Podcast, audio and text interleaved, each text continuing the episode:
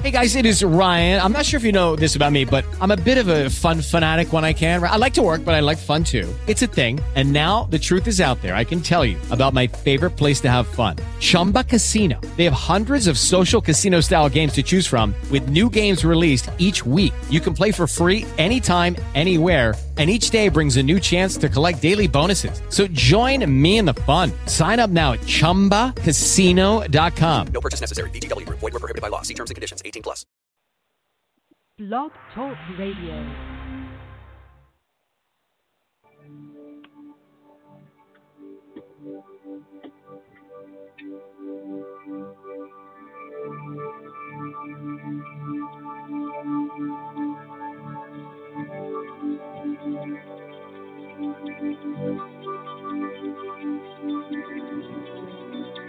Welcome to Restoring Grace Radio on blog talk radio dot com.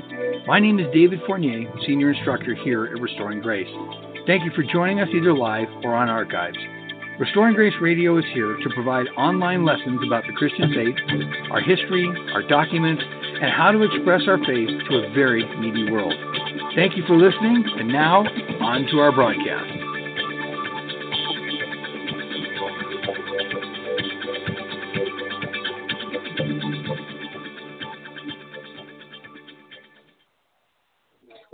Hashem be upon you. My name is David Fournier, Senior Instructor here at Restoring Grace, and whether you're joining us either live or on archive, thank you so much. I want to take a moment here at the top of the show to spread, uh, send our condolences to the, the uh, Curly family.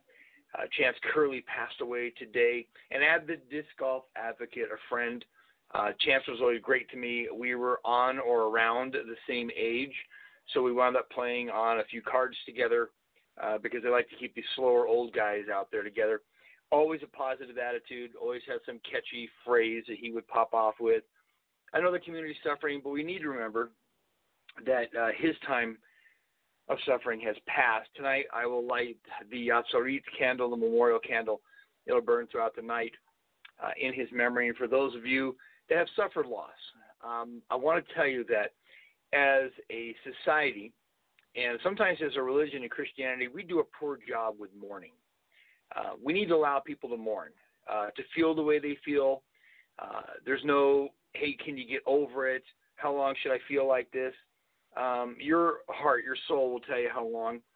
Uh, from things that are horrible, horrific tragedies to just somebody who just passes quietly in the night of old age, ready for the next life. However it happens, take the time you need to mourn.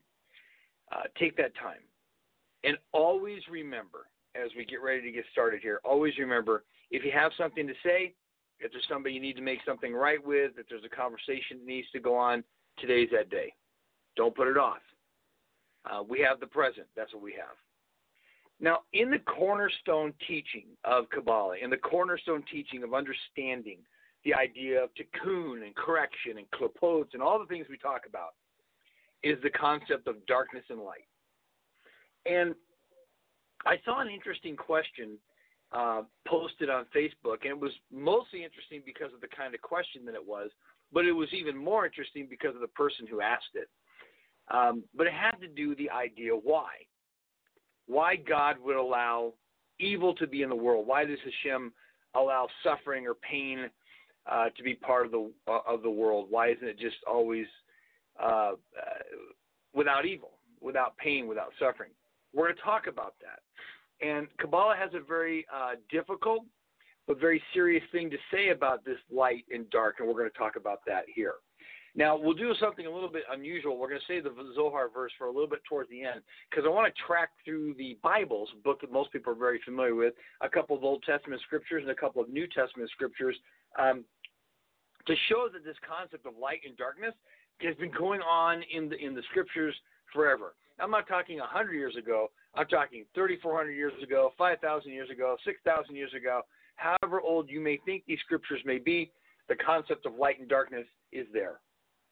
But darkness is simply the absence of light. It's not the other way around. I want to say that again. Darkness is simply the absence of light. It's not the other way around. You could turn on lights. You can't turn on darkness. And that'll make more sense in a little bit. But some of our greatest victories, and I want you to really think about this, but some of our greatest victories, some of our deepest transformations, our most meaningful spiritual moments occur in overcoming darkness. It occurs in, in the battle of adjusting ourselves, doing our correction, working hard, finding out who we are in the grand picture of, of things that are going on. It's about overcoming darkness. Darkness that exists in our life, darkness that exists in the world around us, darkness that people are trying to introduce into our lives. And it's strange to me. And when something's strange to me, that means it must be really strange. But it's strange to me that we work so hard to pretend that we didn't go through this process. I talked to so many people who seem to have forgotten that they were actually really nasty people before they got into Kabbalah, before they became Christians, before they began seeking the path, before they started doing correction. They act like they've just been great their whole life. We are all deeply flawed people, and I want to make sure that you hear me say this. I am a deeply flawed person.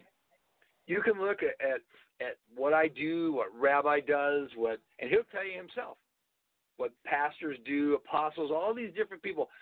These are people who are really striving, men and women who are really striving. God bless Shevre, the, the, the teachers that gather together to learn to do the right things. But at the end of the day, we are still deeply flawed people that have had a past, and we've battled through that past, and we need to stop making excuses for our past and pretending, oh, that didn't really happen. That didn't really happen. It happened. And in part of my past and the things I've been through, and part of your past and the things you've been through are what have made you what you are today, how you see the world, how you interact in the world, spiritually, your worldview. I, I won't apologize for what's happened to me in my past or what's happening to me in my life right now because of the greatness of things that have been brought into my life to help me overcome those things. And I'm not talking about some, like, overcoming some vague sense of darkness. You know, people are always talking about, like, some mysterious opponent that's wandering around out there, and they got all kinds of cool phrases for him. I'm talking about reality. I'm talking about the fact that you have an opponent. You have an opponent. Jesus, in his one of his comments in the New Testament writing, said, the, the thief, this opponent, has come to steal, kill, and destroy you.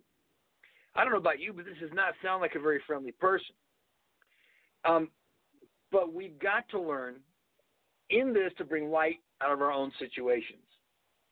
Now, the concept of light and darkness runs through the entire uh, entire story of the Bible, entire story of Scriptures. We talked about this a minute ago. I just want to give you a few examples because we simply don't have the time to list them all. But let's start with one that everybody knows, Genesis chapter one, verse one through four.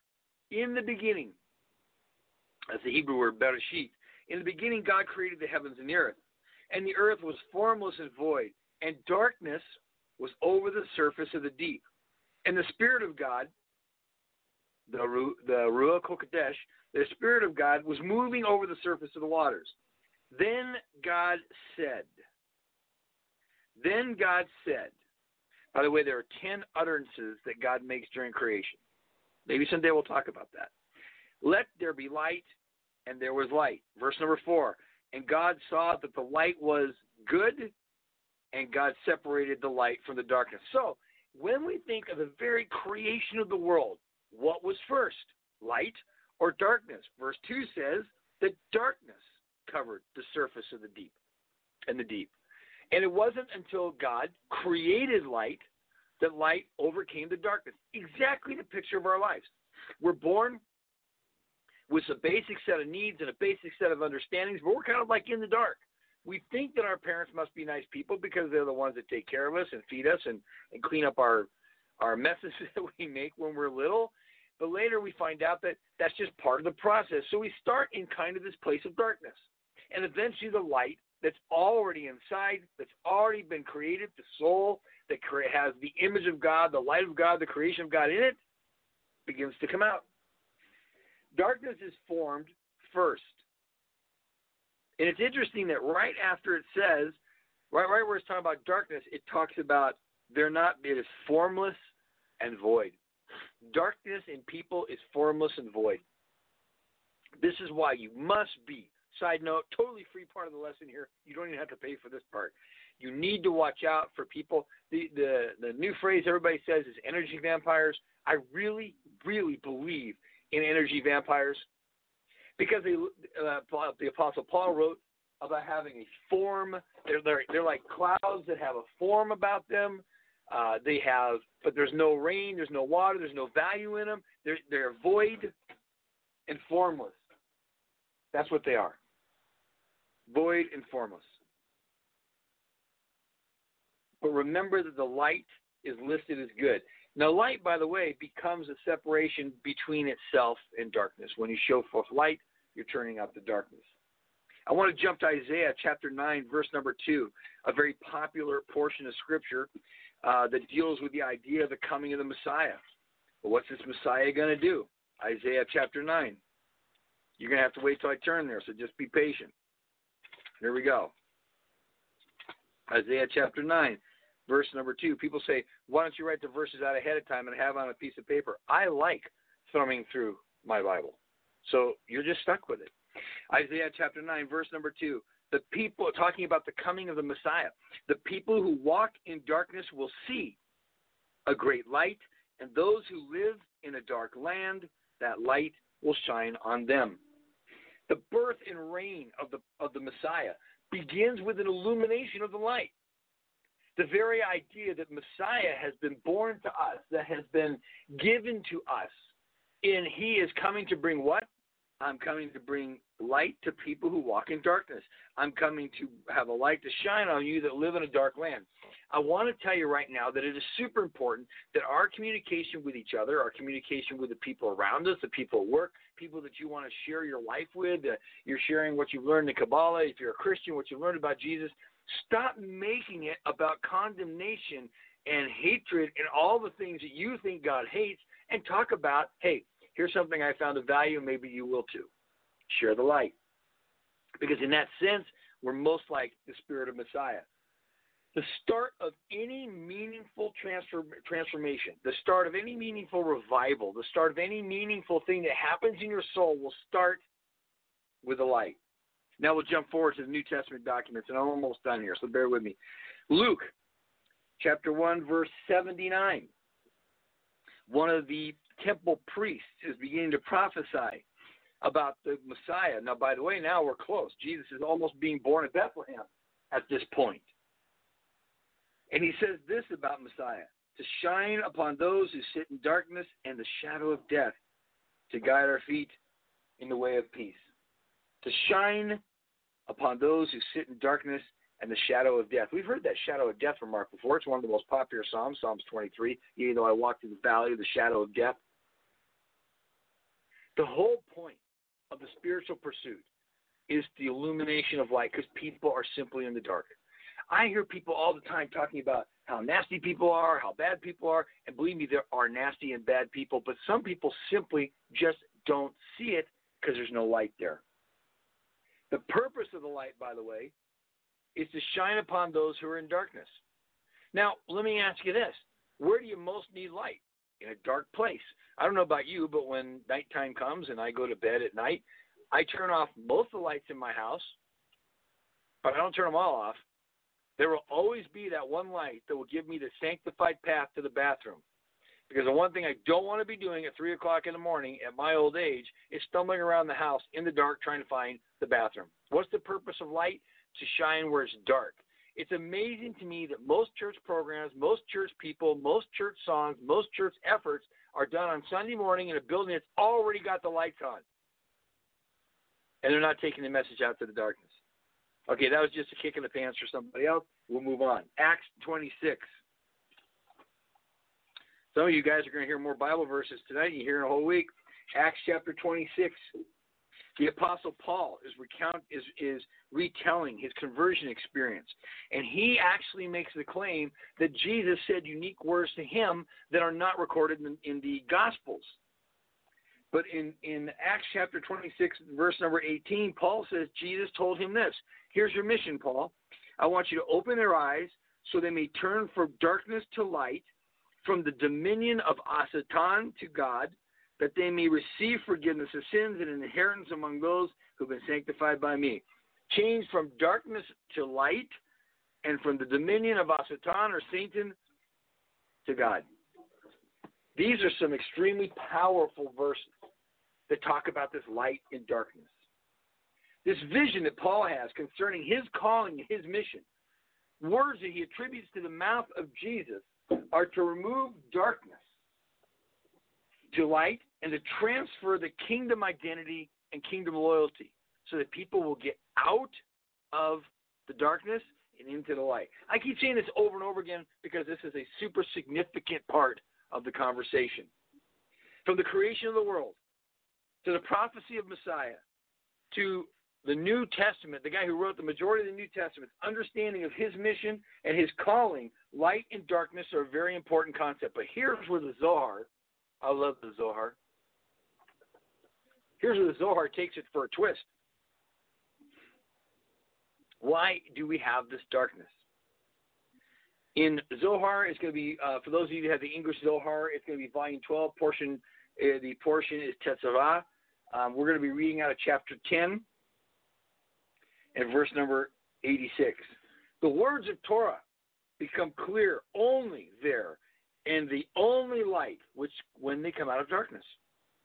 When this side is subdued, the Holy One, blessed be he, he rises, and his glory becomes greater. Listen to this. There is no service of the Holy One, blessed be he, except coming out of darkness, and no good except coming out from evil. When a person enters the evil way and he leaves it, the Holy One, blessed be he, rises in his glory. Therefore, overall perfection is good and evil together, rising to the good forward.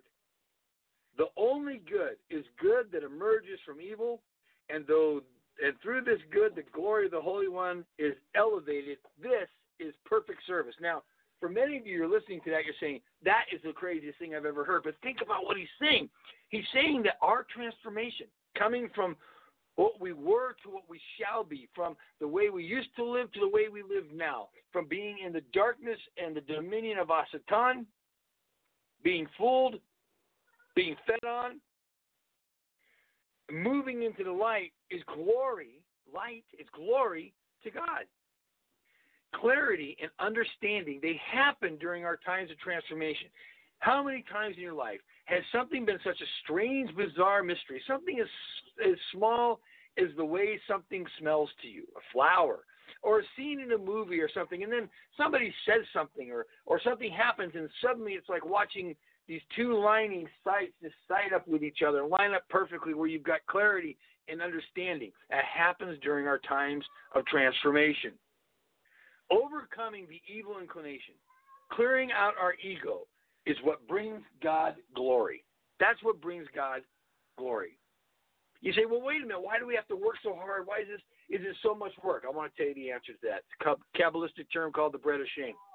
Now, this bread of shame, by the way, Bread, the bread of shame is anything that you get that you don't earn. Anything that you get that you don't earn. I want to tell you a baseball story. You guys all know I love baseball. You guys know I love baseball. If you've been listening to my programs at all, you know I love baseball. You know I love the Boston Red Sox too, but that's a story for another time. It's a great story, but it's a story from another time. It's a day before the big Little League Championship game. And this young man is getting ready to pitch this game. And the pressure's on. He wakes up the next day, and his dad's going to be there, and his grandfather's going to be there, and the stands are full, and they're pitching this tremendous game. And he gets up there, and he strikes out the side in the first inning, and then the second inning, and they go on and on and on. They get to the last inning, you know, finally the seventh inning of this game, and they wind up getting it, and he strikes out the last guy, and they go on to win, and, and they're carrying him around on his shoulders, and they've won this game, and all these exciting things have happened. All these exciting things have happened. So, you know, anybody knows that if you win a Little League baseball game, you always go to get pizza afterwards. And so they all go to get pizza afterwards, and here's what goes on. The boy is sitting there, and everyone is high-fiving him and telling him how great things are. And he sees his dad off in the corner using a payphone. I don't know how many of you are old enough to uh, think of payphones. I should have said cell phone, but I'm going with payphone on this one. He sees his dad off there. He's doing the payphone thing, and he goes walking. He's, you know what? I'm going to go tell my dad how much I appreciate what he's done and the hard work he put in training me and all the things that have gone on. And as he gets closer to it, he realizes that dad has called home to talk to mom, obviously to tell mom what a great job their son has done and what a great pitching. But as he gets closer and he starts listening to what his dad says, he hears his dad say, yeah, the plan worked perfectly. I met with the other team's coach last night. I paid him a bunch of money. We agreed that he would change the batting lineup around and give us the best possible chance to win. The kid finds out that everything that he thought he accomplished was all set up that he, he couldn't fail. He only could.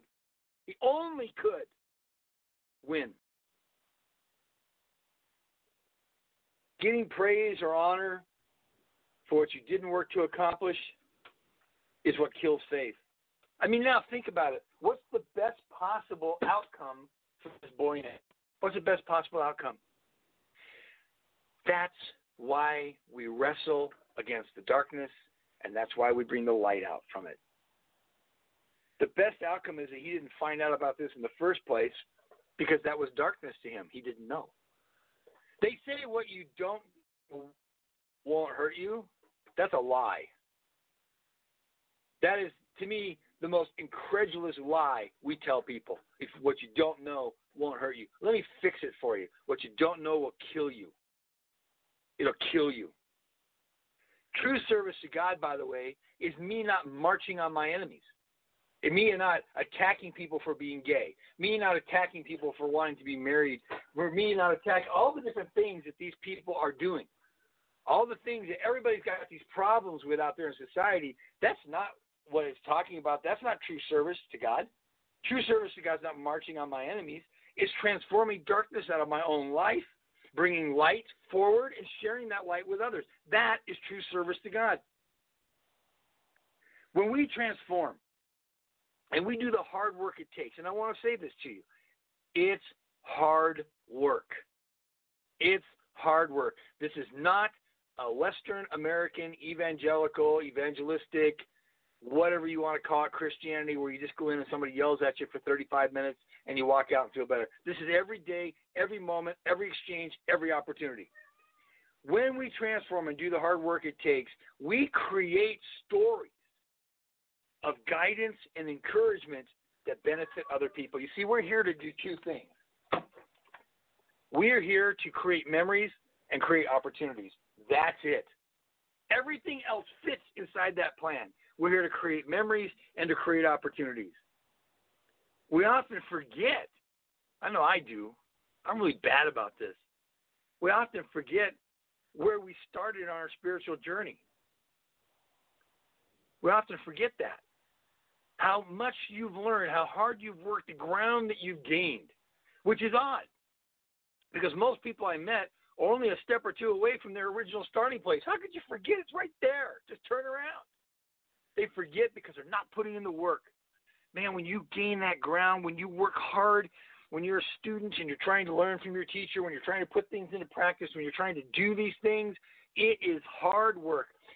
Be thankful. Thank God. Thank your friends. Thank the people you're around. Thank your teachers. Thank whoever you can find. Be grateful for the ground that you capture. Be grateful for the steps forward that you take.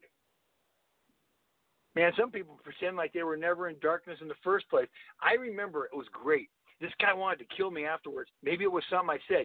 I'll tell you what I said. You tell me what. Well, I was talking about HaSatan and overcoming evil, and this guy comes up to me. And he says, Brother Dave, I need to talk to you. Anytime they start the conversation with the word brother, you're in trouble. Brother Dave, I have to tell you something. I've been a Christian for thirty-five years. He says, and I've never run into this devil thing you're talking about. I've never run into this HaSatan, this opponent that you're talking about. And I said, well, you never run into anything you're running the same way with. It's when you turn around and you begin to go against the flow. When you stop pretending that you're not in darkness in the first place, you start taking the steps towards the light. Those steps are painful, they're hard, they're work, and believe me, you'll feel it. Service to the Holy One, service to God. And whether you believe in God or not, moving forward in your life, it in, it it only comes through transformation. We focus on what we do, our acts to please God, but God's focus is on who we are and what we've come through. I want you to listen to this statement. Whatever your name is, whatever your name is, that you're listening to the show, you are exactly as God made you. The darkness is the problem, not you.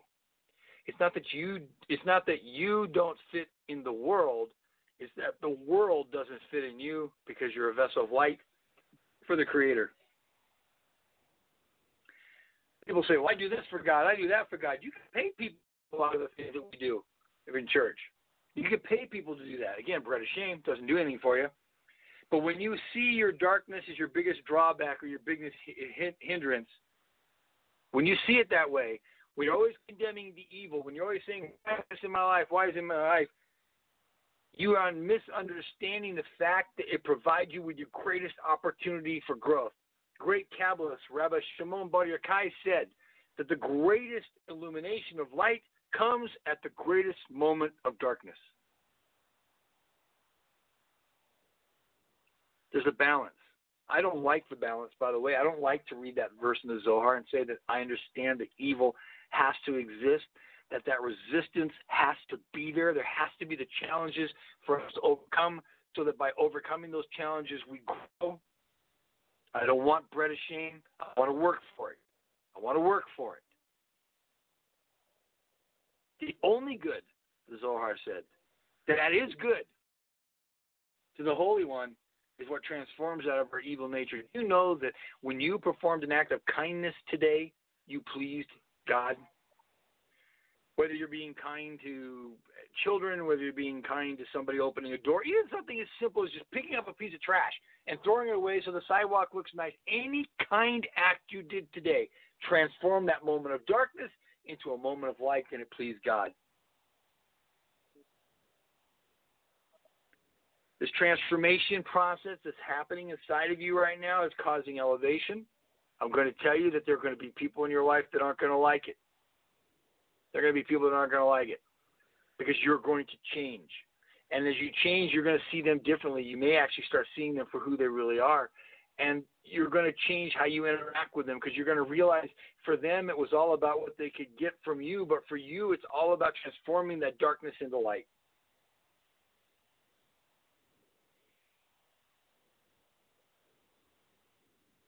God has many things that bring him glory. God has many things that bring him glory. The scriptures tell us that doesn't nature itself call out to the glory of God, but his choice is you. Genuine spiritual connection breeds and causes genuine spiritual growth. Remember the parents, the story our parents used to tell us how they used to walk uh, both ways to school in the snow uphill, and we used to think to ourselves, that's just not possible. There had to be one of those walks was downhill. Okay? It's not possible. In spiritual life, it feels like that all the time. It's just uphill, uphill, uphill. But I want to tell you what my rabbi told me. Yes, David, it's uphill, but you're climbing. I want you to turn around and enjoy the view. There is nothing more important in life than transferring the darkness that's in our souls into light and sharing that light with the people around us that matter. My name is David Fournier, Senior Instructor here at Restoring Grace, and whether you uh, join me either live or on archive, thank you so much for hanging out with us. We'll be back soon. Rabbi has been sick, should be back next Thursday evening uh, with his Torah Treasure Show. Again, thank you so much, and God bless.